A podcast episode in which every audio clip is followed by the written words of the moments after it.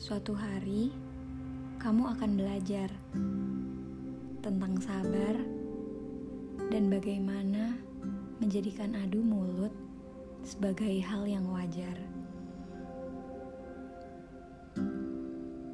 Suatu hari, kamu akan mengerti tentang ambisi dan bagaimana menjadikannya sebagai hal yang cukup diketahui diri sendiri.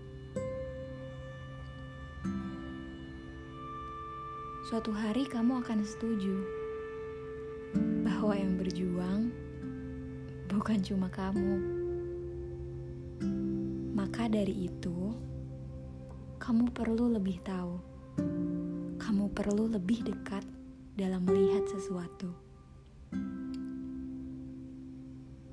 Karena hidup itu sesederhana kamu dan Tuhan aja yang tahu segalanya.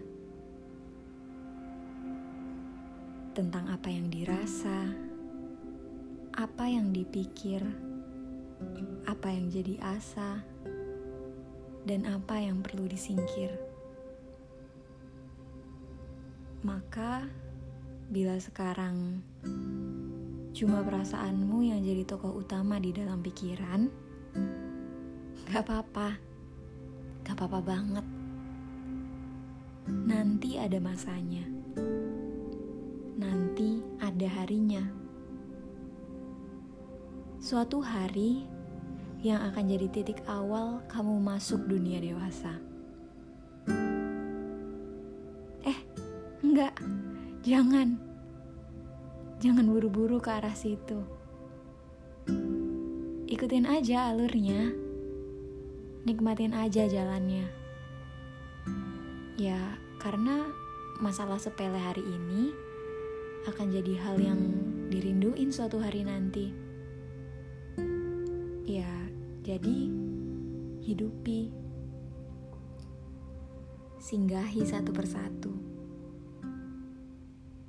Jadi dewasa ada masanya.